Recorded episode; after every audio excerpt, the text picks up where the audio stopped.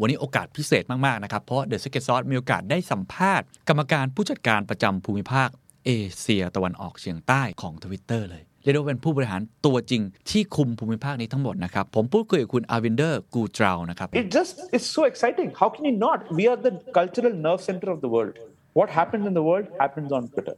And that is exciting. Thank you for Yes, having sir. me. Really appreciate. Best of luck with what you do and, and your podcast. Hope it stays number one and grows even faster and stay safe. This is the Standard Podcast. Eye opening for your ears. The secret sauce. สวัสดีครับ ผมเคนนักครินทร์และนี่คือ The Secret Sauce Podcast What's your secret?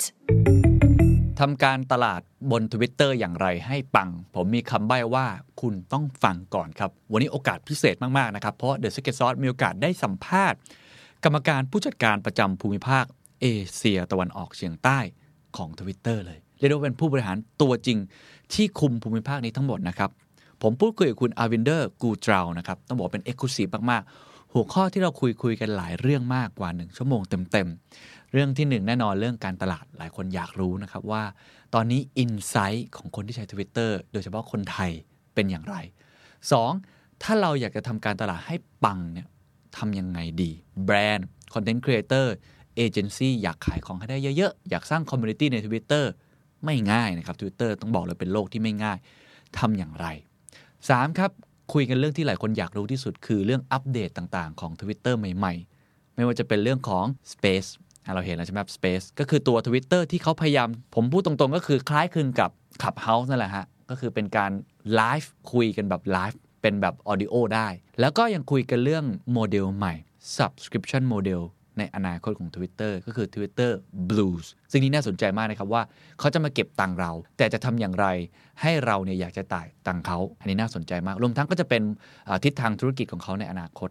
แล้วก็คุยกันในเรื่องของ work from anywhere เพราะ Twitter หลายคนทราบข่าวแล้วคุณแจ็คดอร์ซี่ออกมาประกาศนะครับว่า หลังจากนี้ไม่ว่าจะโควิดจะจบ หรือจะเป็นยังไงต่อ work from anywhere ตลอดไป ตลอด การทำได้อย่างไร มีอะไรที่เราสามารถเรียนรู้ได้ อีกคำถามหนึ่งซึ่ง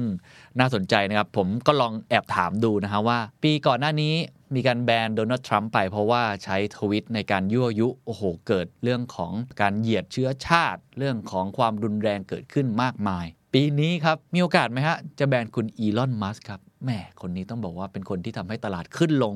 โดยเฉพาะเรื่องของ Dogecoin Cryptocurrency เยอะจริง ๆ อันนี้เดี๋ยวไปฟังคำตอบกัน เดี๋ยวผมค่อย ๆ เล่าไปนะครับว่าแต่ละประเด็นเนี่ยเขาตอบอะไรบ้าง ผมจะแปลให้ก่อน แล้วก็เดี๋ยวไปฟังเสียงของคุณอาร์วินเดอร์ เบื้องต้นก่อนเขาบอกอย่างนี้ก่อน พอเราถามเรื่องปรากฏการณ์หรือว่าตัวเลขของคนที่ใช้ในประเทศไทยเนี่ยมันมีอะไรที่น่าสนใจบ้างสถิติที่น่าสนใจ เขาตอบงี้เขาบอกว่า Twitter เหมือนปาร์ตี้ขนาดใหญ่ที่มีคนมาร่วมปาร์ตี้เยอะมาก แล้วก็แต่ละปาร์ตี้เขาก็จะคุยเป็นกรุ๊ปๆแบบกรุ๊ปนี้คือเรื่องเคป๊อปกรุ๊ปนี้คุยเรื่องคริปโตเคอเรนซีกรุ๊ปนี้คุยเรื่องการเมือง หรือว่าจะคุยเรื่องอื่น ๆ ที่เขาสนใจนะครับหัวข้อมันจะแตกต่างหลากหลายมากๆ แต่สิ่งที่น่าทึ่งที่สุดนะครับก็คือว่าในอาเซียนเนี่ยนะฮะเคป๊อปเนี่ยถือได้ว่าเป็นประเด็นที่พูดคุยอันดับหนึ่ง แล้วก็จุดศูนย์กลางของโลกในการพูดคุยเคป๊อปใน Twitter ทั้งโลกนะฮะ อยู่ที่ประเทศไทยครับ ไม่ใช่อยู่ที่เกาหลีนะฮะ คือคนไทยเนี่ยคุยเรื่องเคป๊อปเยอะมาก ๆ จริง ๆ ก็แสดงแล้วก็สะท้อนถึงความนิยม อันที่สองครับหัวข้อต่อมาที่เราใช้กันเยอะมากใน Southeast Asia เนี่ยนะฮะ ก็คืออาหารและเครื่องดื่ม เขาบอกเขามีตัวเลขข้อมูลการสนทนาประเด็นนี้มากกว่า 273 ล้านครั้งในช่วง 1 ปีที่ผ่านมา นั่นหมายความว่าในทุกๆ วันเนี่ยจะมีหัวข้อการสนทนาเกี่ยวกับประเด็นอาหารมากกว่า 750,000 ครั้ง เยอะมากนะฮะ แต่ว่าเรื่องวัฒนธรรมการกินดื่มของคนไทยหรือว่าคนประเทศที่อยู่รอบๆ ข้างเนี่ยค่อนข้างที่จะนิยมมาก อันดับที่ 3 เรื่องบิวตี้ครับเขาบอกในช่วงปีที่ผ่านมาเนี่ยเรื่องความสวยความงาม ประเด็นต่างๆ ที่ทำให้เรามีสุขภาพผิวที่ดีขึ้นอะไรแบบนี้ มีคนสนใจมากกว่า 43 ล้านครั้ง เกิดเนิดขึ้นในประเทศไทยเนี่ยประมาณมากกว่า 1 0 0 0 0แสนครั้งนะฮะแล้วก็อื่นๆครับที่เขาคุยกันใน Twitter เยอะมากเลย ก็คือเรื่องคอนเทนต์ต่างๆ ละครซีรีส์ใน Netflix ทีวี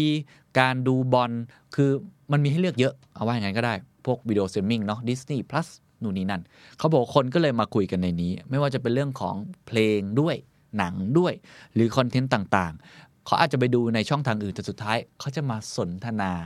นะครับเราเห็นเหตุการณ์อย่างนางงาม อย่างนี้เป็นต้นเนี่ยการดูบอลก็จะมาคุยกันในทวิตเตอร์นะครับอันเนี้ยคือตัวเลขที่น่าสนใจ แล้วสุดท้ายครับเขาบอกว่า Twitter เริ่มมีมิติของคอนเทนต์ที่หลากหลายมากขึ้น เดิมทีเนี่ยเขาจะสนใจ Twitter พวกเราเองเนี่ยอาจจะมองแค่มันคือตัวอักษร ถูกไหมฮะร้อยสี่สิบมาแล้วก็เพิ่มเป็น 280 ตัวอักษร แต่ปัจจุบันนี้ transform มาแล้วครับ ก็คือเป็นเรื่องของวิดีโอมากยิ่งขึ้น เราจะเริ่มเห็นแล้วว่ายอดรับชมวิดีโอคอนเทนต์ต่างๆ บนแพลตฟอร์มนี้มีมากกว่า 3.5 พันล้านวิวในทุกๆวัน เติบโตขึ้น 40%เมื่อเทียบกับช่วงก่อนหน้านี้นะฮะในปีก่อนหน้านี้ เพราะฉะนั้นก็การนี้ก็แสดงว่า Twitter เริ่มที่จะให้ความสำคัญกับแพลตฟอร์มใหม่ๆ ที่ไม่ใช่ตัวอักษรมากยิ่งขึ้น แล้วก็โควิด -19 ก็น่าจะเป็นเหตุผลหลักที่ทำให้คนมาใช้ใน Twitter ในโลกออนไลน์เติบโตแบบก้าวกระโดดมากๆ เดี๋ยวลองไปฟังเสียงกันครับ So you saw Spotify usage increase during COVID times. You saw Netflix usage increase. You saw all of these apps. Everything platform. Yeah. But all their conversations happened on Twitter. so you know we became you are the hub of the conversation Yes, and you know, and- beginning. Mm. exactly. We are the beginning because people. So think of it as Google search, but more community driven. in terms of video platform, what makes Twitter different from YouTube, Facebook, or some, or anything else? So, okay, couple of things. One, real time. Nobody is as real time as Twitter. Hmm. If you have the Thai cave rescue video going on Twitter, it because it is somebody immediately put it there. If there's a bomb that went down somewhere, it came on Twitter immediately. Then it goes to CNN, right? Response Then on the time. It comes on Twitter. Then CNN asks somebody on Twitter, "Can I use your video on CNN?" So two, three hours later, it'll go on CNN. Okay. So the the real time nature of a platform and the discoverability of real time nature. Why? Yeah, If you use the other platforms, right? You may follow certain pages on those platforms, but you will probably never see content from that page because the algorithm is such it doesn't show it to you. On Twitter, whichever handle you follow, you will see the content. The algorithm does not hide anything from you. ข้อที่ 2 ครับ เราคุยกันเรื่องว่าจะทำการตลาดยังไงให้ปัง เขาพูดประโยคนี้แล้วซึ่งผมชอบมาก เขาบอกว่า ฟังให้มากก่อนที่จะเริ่มพูด หรือสื่อสารอะไร เริ่มจับจุดให้ถูกครับว่ากลุ่มไหนที่คุณอยากจะไปคอนเน็กด้วย อยากจะไปเชื่อมต่อกับเขา แล้วก็ค่อยสร้างกลยุทธ์ในการเชื่อมต่อกลยุทธ์ในการสื่อสาร สิ่งสำคัญที่สุดคืออย่าคุยกับพวกเขาโดยที่เราไม่รับฟังก่อน อย่าไปเขาใช้คำว่าตะโกนแผดเสียงใส่เขา บอกแต่สิ่งที่ตัวเองสนใจ อันนี้จะต่างจากโลกเก่า traditional media หลาย ๆ โลกนะครับ แล้วก็ Twitter ผมว่าความเป็น community เนี่ยชัดที่สุดในโซเชียลมีเดียหลาย ๆ โซเชียลมีเดียเลย เพราะว่ามันเป็นกลุ่มเป็นก้อนผ่าน hashtag การจะทำเรื่องนี้ได้ คุณต้องฟังเขาก่อนครับ คุณอเวนเดอร์ใช้คำว่าต้องทำลักษณะเป็น conversation คือบทสนทนาที่เกิดขึ้น แบรนด์ไม่สามารถตะโกนในสิ่งที่ตัวเองอยากพูดได้อย่างเดียว คุณต้องเลือกก่อนว่าคุณจะไปกลุ่มไหน พอเลือกปุ๊บ คุณก็ต้องเข้าไปอยู่ในกลุ่มเขาเนียนครับใช้คำว่าเนียนเข้าไปให้ได้ แล้วฟังว่าเขาคุยอะไรกัน บทสนทนาเคป๊อปคุยอะไรกันอยู่ การเมืองคุยอะไรกันอยู่ เรื่องรถคุยอะไรกันอยู่บิตคอยคุยอะไรกันอยู่ ฟังให้ได้มากที่สุด แล้วอยากเป็นส่วนหนึ่งกับเขาใช่ไหมครับ อยาก engage กับเขาใช่ไหมครับ ให้คุณสร้างบทสนทนาของแบรนด์นั้นกับเขา เพราะฉะนั้นมันต้องมีความจริงใจ คุณต้องเข้าใจกับเขาระดับหนึ่ง เขาบอกสิ่งที่ไม่ควรทำที่สุดคือลักษณะ marketing ที่เป็นแบบ billboard marketing ก็คือแค่เอาภาพกราฟิกโฆษณามาวางโลโก้ สินค้า ราคาแล้วก็จบ ต้องบอกว่านี่คือการตลาดแบบเก่านะการตลาดแบบการป่าวประกาศเนี่ยใช้ไม่ได้แล้ว hey look at me look at me มองฉัน สิ อันเนี้ยไม่มีทางละ การตลาดที่ดีที่สุดบน Twitter คือการสร้าง engage กับคนในแต่ละกลุ่ม ด้วยการรับฟังในรูปแบบที่เขาโดนใจ First thing you have to understand is the following. First of all, there are conversations. So you have to listen. Before you speak, listen. I think that our, our parents teach us that. Don't speak. Listen. Yeah, yeah. Right? First, listen to what the people are talking about. Then find which are the communities that you need to connect with. And then create a connection, a, a strategy how to connect with them. Try to engage with them. Exactly. Don't talk to them without listening and Yeah. never shout at them. What you don't want to do is to do billboard marketing. คำแนะนำต่อมาในเรื่องของการตลาดครับ ถ้าเกิดเราพอจะเห็นแล้วนะว่าในกลุ่มนั้นเนี่ยมันมีลักษณะการพูดคุยอย่างไร เขาบอกว่าให้คุณดูครับว่าใครเป็นผู้นำในการสนทนาอะน่าสนใจนะ ใครเป็นคนรับฟังในบทสนทนานั้นๆ ใครเป็นอินฟลูเอนเซอร์ ใครเสียงดังกว่าใคร ใน community นั้นๆ เพราะวิธีการสื่อสารกับคนที่มีสถานะในชุมชนที่เขาแตกต่างกันเนี่ยต้องทำในรูปแบบที่แตกต่างกันออกไปด้วย คือไม่ใช่ว่าคุณทำในแบบเดียวกันกับทุกคนใน community นั้นๆ มันเป็นเรื่องละเอียดอ่อนเห็นไหมฮะคุณต้องไปทำความเข้าใจ ต้องจริงใจกับเขาต้องศึกษาเขาแล้วเราเป็นส่วนหนึ่งของ community นั้นให้มากที่สุดเท่าที่เป็นไปได้ เพราะฉะนั้นนอกจากจะต้องเข้าไปใน community แล้ว ต้องรู้ว่าใครเป็นคนที่พูดเยอะเสียงดังมี influential ใครที่ส่วนใหญ่เป็นผู้ฟัง หัวใจสำคัญของการทำตรงนี้คือไม่ได้เกิดขึ้นในวันเดียว และไม่ได้เกิดขึ้นโดยการใช้เงินทุ่มซื้อ audience เพราะมันไม่จีรังยั่งยืน ไม่เรียกว่าเป็นการสร้างแฟน อย่าลืมครับใน Twitter เป้าหมายหลักคือการสร้าง community ที่เขาชอบเราด้วยสร้างแฟนคลับขึ้นมานั่นเองท่านเขาไม่แนะนำเลยว่าให้ซื้อ เขาบอกว่าใช้เวลาเป็นปีๆท่านคุณต้องเข้าไปฝังตัวกับเขา แล้วก็บิวแบบนั้น แล้วเขาก็ยกตัวอย่างเรื่องพอดแคสต์ของผมเนี่ย The Secret Sauce เนี่ย เขาบอกว่าเนี่ยมันเขารู้ว่ามันไม่ได้เกิดช่วงข้ามคืนถูกไหมฮะ ผมก็ใช้เวลาในการบิวในการสร้างฐานแฟน โลกของ Twitter ก็เป็นแบบนั้นเหมือนกัน จนกว่าเขาจะเจอบางอย่างที่น่าสนใจ และมีความหมายในรายการของผมเองทวิตเตอร์ก็เหมือนกันคุณต้องทำแบบนั้นให้ได้ อีกเรื่องหนึ่งซึ่งผมว่าน่าสนใจมากก็คือว่าในโลก Twitter เนี่ยความทางการมันจะไม่ค่อยมีครับเขาบอกว่าแบรนด์จะต้องสื่อสารด้วยน้ำเสียงความเป็นมนุษย์มากขึ้น เราจะเห็นเลยว่าคนคนนี้เป็นหุ่นยนต์เป็นบอทหรือเปล่า เราจะเห็นเลยว่าคนนี้เป็น I.O. หรือเปล่า เราจะรู้ทันทีว่ามันจะ Copy มา หรือว่ามันเป็น pattern ของนักการตลาด เขาบอกแบบนั้นไม่ค่อยได้แล้ว ใครเป็น PR ต้องฟังประโยคนี้ เขาบอกว่าถ้าคุณใช้ press release การเปิดตัวอะไร บอกได้เลยว่าน่าเบื่อคนจะไม่อยาก engage กับคุณ คุณต้องใส่ความเป็นมนุษย์เข้าไป มันถึงจะน่าสนใจมากขึ้น ใส่น้ำเสียง ใส่ character หรือใส่คำบางคำที่อาจจะเข้ากับ community ที่คุณอยู่ตรงนั้น ความ formal เนี่ยต้องลดลงให้มากที่สุดเขาย้ำมากที่สุดก็คือถ้าจะให้เจ๋งมากกว่านั้นครับความเป็นมนุษย์ที่ดีที่สุดนะฮะคือการสร้างรอยยิ้มครับให้กับผู้ใช้งาน เพราะถ้าคุณอยากจะชนะใจพวกเขาได้สำเร็จ คุณต้องสร้างให้เขาหัวเราะ ให้มีรอยยิ้ม แล้วพวกเขาก็จะเอาแต่พูดถึงคุณอย่างแน่นอน เปรียบเปรยเหมือนอดีตครับเขาบอกว่าแต่ก่อนเนี่ยมีโฆษณาเจ๋งๆเยอะบนทีวีเยอะมากเลย คุณจะจำมันได้ ตรงกันข้ามนับในปัจจุบันนี้คุณจำอะไรไม่ได้เลย เพราะคุณจะสกิปมันไปทันที เพราะทุกวันนี้โฆษณาส่วนใหญ่ ไม่ได้เน้นเรื่อง storytelling ไม่ได้เน้นเรื่องอะไรต่างๆ เน้นแต่ว่าให้มีคนดูเยอะๆ ทุ่มเงินซื้อคนดู แต่เขาบอกเลยครับว่ามันศูนย์เปล่า กลับกันครับสิ่งที่ควรทำมากที่สุดคือ ถ้าคุณสามารถพูดหรือบอกเล่าเมสเซจอะไรออกไปด้วยน้ำเสียงที่จริงใจ คุณก็จะได้ engagement กลับมาแน่นอนครับ you have to find out who are the people who are community, creating the community. And each, each community, there are people who have a louder voice of authority than others. There are some who are only there as listeners.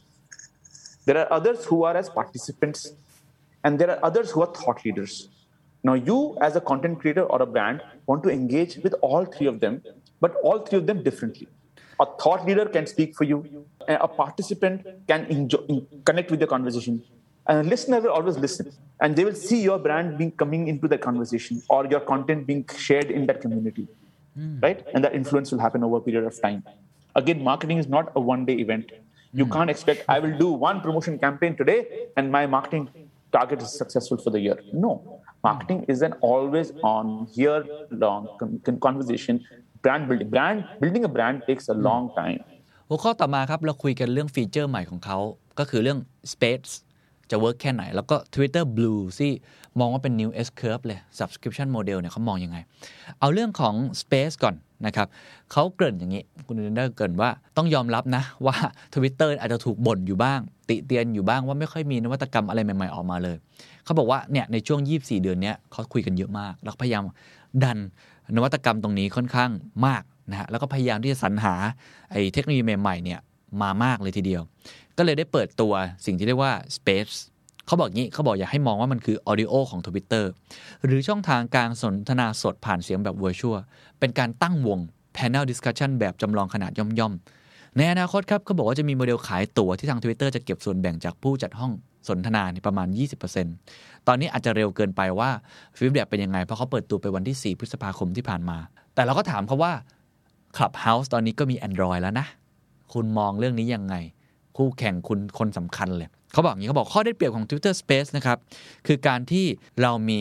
สิ่งที่ถามผู้ใช้งานทุกคนก่อนที่จะตั้ง status อะไรจะทวิตอะไรก็คือคำว่า what's happening อะเห็นไหมมันจะต่างจาก Facebook Facebook ถามว่า what's on your mind คุณคิดอะไรอยู่ Twitter จะถามว่า what's happening เกิดอะไรขึ้นบนโลก นั่นหมายความว่าคนบนโลก Twitter จะให้ความสำคัญกับประเด็นด่วนๆ ร้อนๆ อยู่แล้ว สมมติเขาทวิตเรื่องการเมืองของโจไบเดนเขาทวิตเรื่อง ฟุตบอลแมนเชสเตอร์ยูไนเต็ดเขาทวิตเรื่องวัคซีน เขาก็จะมาเปิดห้องคุยต่อได้ ในพื้นที่ของเขาก็คือตัว Space อันนี้คือเขาบอกอย่างนี้นะว่านี่คือจุดแข็งของเขา คือคนอยู่ในโลกของเขาอยู่แล้ว อีกเรื่องหนึ่งคือเรื่องของ conversation control นะครับ มันจะมีการเพิ่มอิสระให้ผู้ใช้งาน Twitter แบรนด์และนักการตลาดสามารถออกแบบบทสนทนาได้สบายใจที่สุด อธิบายง่าย ๆ ครับ เช่น เมื่อก่อนเวลาที่เราทวีตข้อความอะไรออกไป มันก็จะมีคอมเมนต์เกรียนๆหรือท็อกซิก เช่นเขายกตัวอย่างเลยนะว่าเคนนายมันห่วยว่ะนะฮะเคนยูซักอะไรอย่างนี้แหละเขายกตัวอย่างมานะฮะก่อนหน้านี้เราอาจจะทำอะไรไม่ได้เนาะแต่ครั้งนี้เราอาจจะมีการทำ conversation control ได้ ก็สามารถทำให้เรากำหนดหรือควบคุมบทสนทนาที่เราอยากให้เกิดได้ อีกฟีเจอร์หนึ่งครับที่น่าสนใจไม่แพ้กันคือคำว่าทิปจาจาก็คือไอตัวเหยือกนะทิปจาก็คือเวลาเข้าไปในร้านกาแฟก็จะเห็นคนให้ติปนะฮะอะไรแบบนี้ เขาบอกในอนาคตก็อาจจะมีการให้ทิปผู้ใช้งานบนอื่น ๆ แบบนี้เช่นเดียวกัน ผ่านเนี่ยก็ต้องเป็นพวก Payment อะไรต่างๆนะอาหาร Venmo PayPal Cash App อะไรก็แล้วแต่อนาคตน่าจะเป็นอย่างนั้นนะอันนี้คือหลักๆ ฟีเจอร์ที่เขาพยายามอัปเดตอยู่ อันที่ 1 ก็คือตัว Space นะครับคล้ายๆ Clubhouse อันที่2นะครับก็คือเรื่องของ conversation control อันที่ 3 คือเรื่อง Tip Jar และอันทีสี่4ครับซึ่งอันนี้หลายคนสนใจมากก็คือ Twitter Blue เป็นโมเดลธุรกิจแบบ subscription ครับ ก่อนหน้านี้เนี่ยคุณแจ็คดอซี่บอกชัดเจนครับ ผู้ก่อตั้ง Twitter ว่ามีความตั้งใจมาตลอดว่าจะ diversify ช่องทาง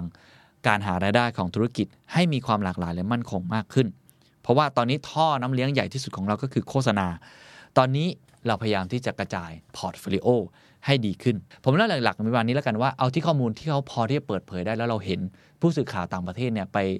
ดึงออกมาให้เราได้เห็นกันว่ามันคืออะไร Twitter Blue คือโมเดลสมาชิกแบบ Subscription ที่ผู้ใช้งานแพลตฟอร์มเนี่ย ถ้าเราอยากได้ฟีเจอร์พิเศษ สมมติผมใช้อยู่ใช่ไหมฮะ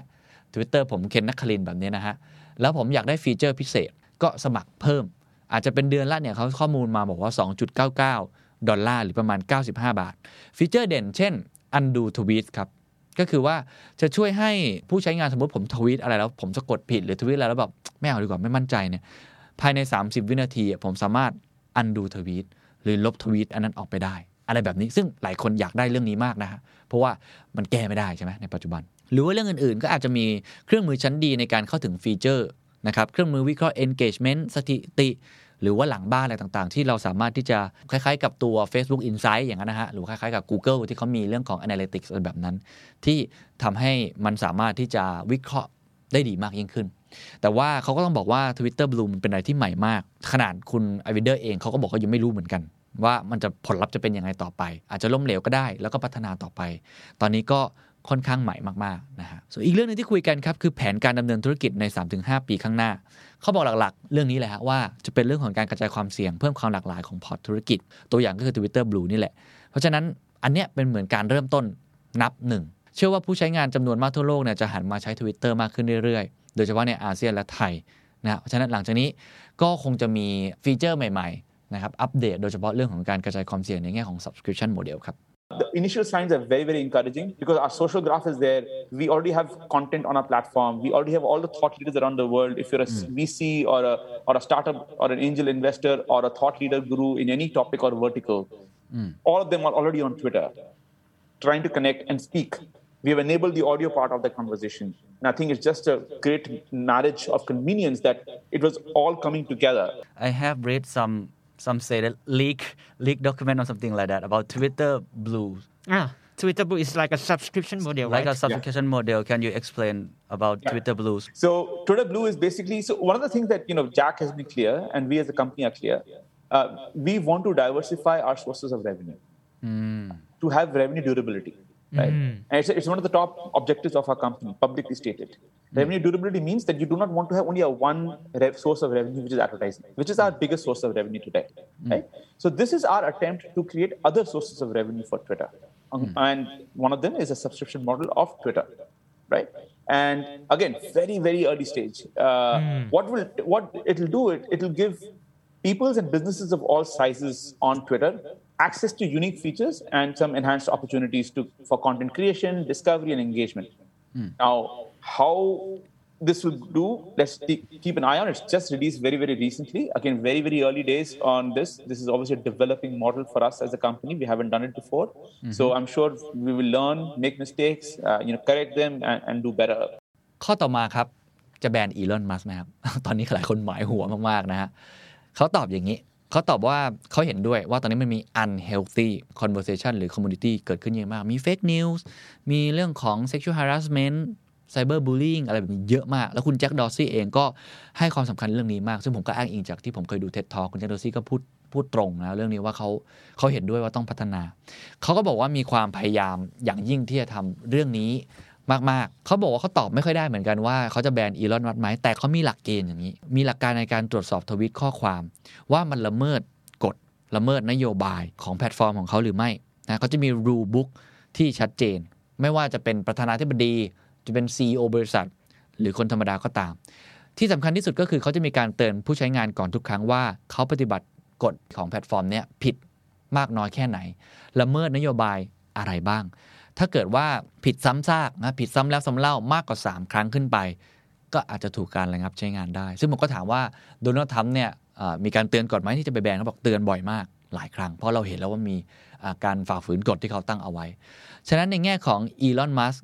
เขาก็มองอยู่ว่ามันมีแนวทางที่ขัดต่อหลักการหรือเปล่า ตอนนี้เขาบอกว่าคุณอาจจะไม่เห็นด้วยกับแนวทางการแสดงความคิดเห็นของคุณอีลอนมัสก์และบิตคอยน์แต่ประเด็นก็คืออย่างนี้ฮะทวิตข้อความดังกล่าวของเขาเนี่ยยังไม่ได้ละเมิดกฎของ Twitter แต่อย่างใดอะอันนี้ก็ติดตามกันต่อ เรื่องอื่นๆครับคือเรื่องการเมืองหลายที่ทั่วโลกเนาะใช้แพลตฟอร์มนี้เป็นตัวระดมความคิดเห็น uprising อะไรต่างๆในประเทศไทย ที่มีการชุมนุมทางการเมืองก็ใช้ทวิตเตอร์เนี่ยเป็นช่องทางหลักถามเขาว่าเขาคิดยังไง เขาบอกว่า we stand for the voice of our user อยู่แล้ว คือสนับสนุนในทุกๆเสียงที่แสดงออกอยู่แล้วไม่ใช่แค่กับไทย แต่ว่าทุกที่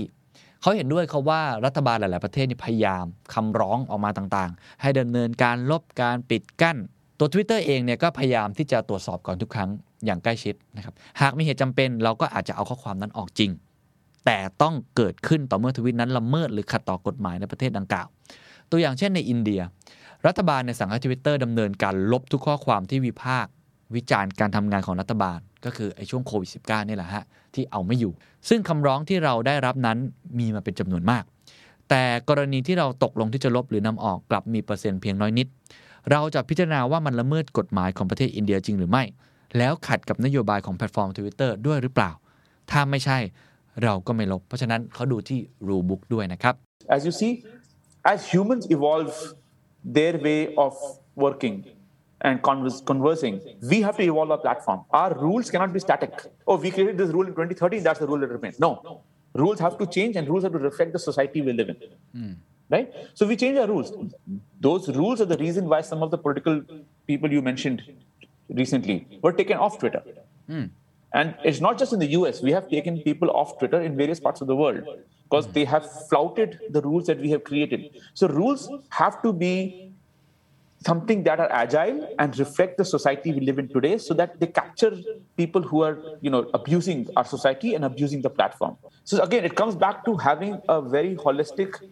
terms of service and you know our policies in place. Because that's what keeps us honest. Hmm. Hmm. Because if our if our policies about content is what creates a gap between my personal opinion about what is right and wrong in a country versus what is right and wrong on Twitter. And because you know, you may be work. Suppose you work at Twitter to, tomorrow in Thailand, but suppose you are a anti-government and he's a pro-government. And both of you work at Twitter, and this request comes. Then should I listen to him or you? Answer is none of you. None of you matter. Your opinions do not matter. What matters is the rule book that we apply to judge whether the content and the tweet is should be taken down or not.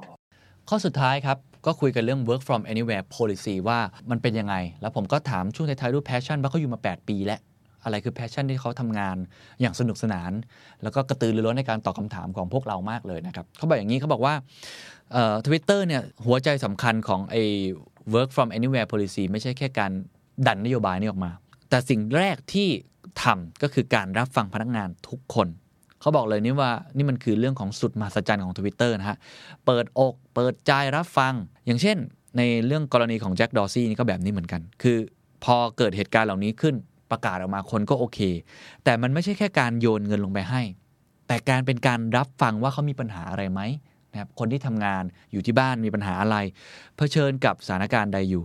แล้วก็ใช้เงินนั้นน่ะให้ถูกต้องไปเปลี่ยนสิ่งต่างๆ รอบตัว เพราะฉะนั้นไม่ใช่ว่าโยนเงินมาแล้วจะแก้ปัญหาเลย แต่ต้องพยายามทำความเข้าใจปัญหาของแต่ละคนด้วย ซึ่งอันเนี้ยการแก้ไขปัญหามันจะแตกต่างกันโดยสิ้นเชิง เขาก็เลยพูดประโยคนี้ซึ่งผมชอบมากเขาบอกว่าเงินไม่ได้แก้ปัญหา แต่การรับฟังและการเข้าอกเข้าใจต่างหากที่แก้ปัญหา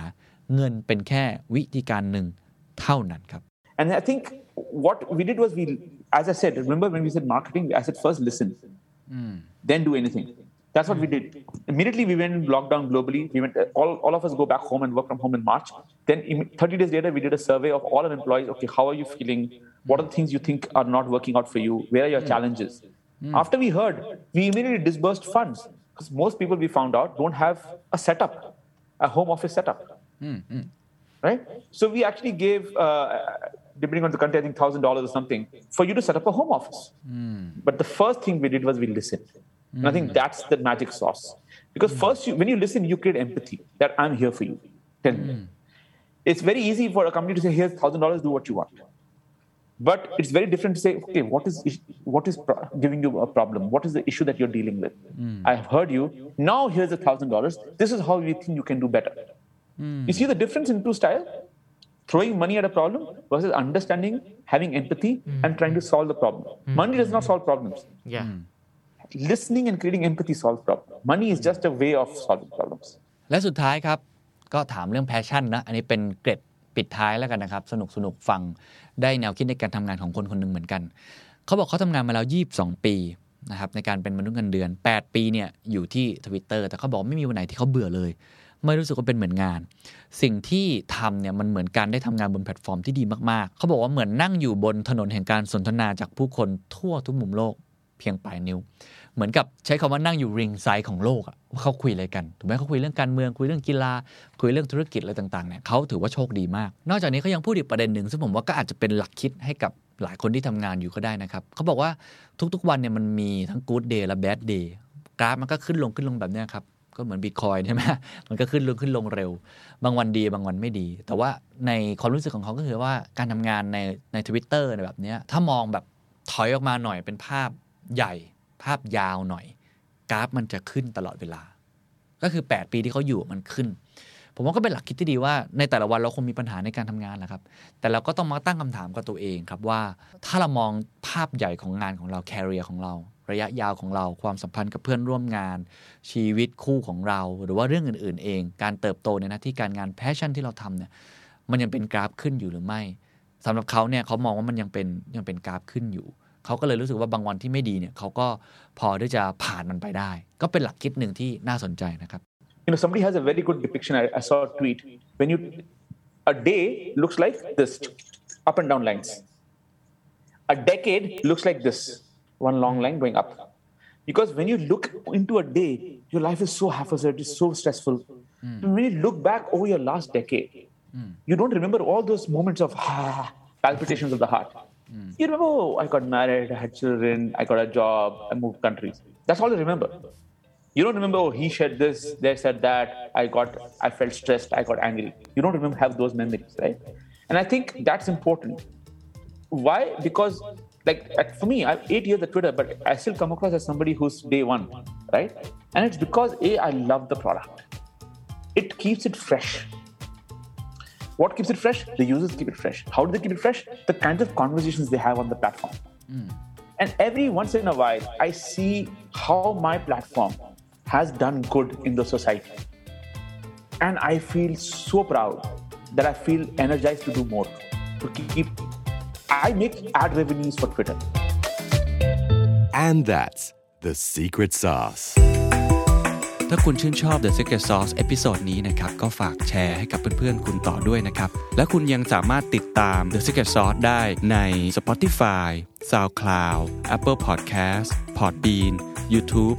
และ Podcast Player ที่คุณใช้อยู่นะครับ และอย่าลืมติดตาม Facebook Fanpage The Secret Sauce เข้ามาติชมเข้ามาพูดคุยกับผมได้เลยนะครับ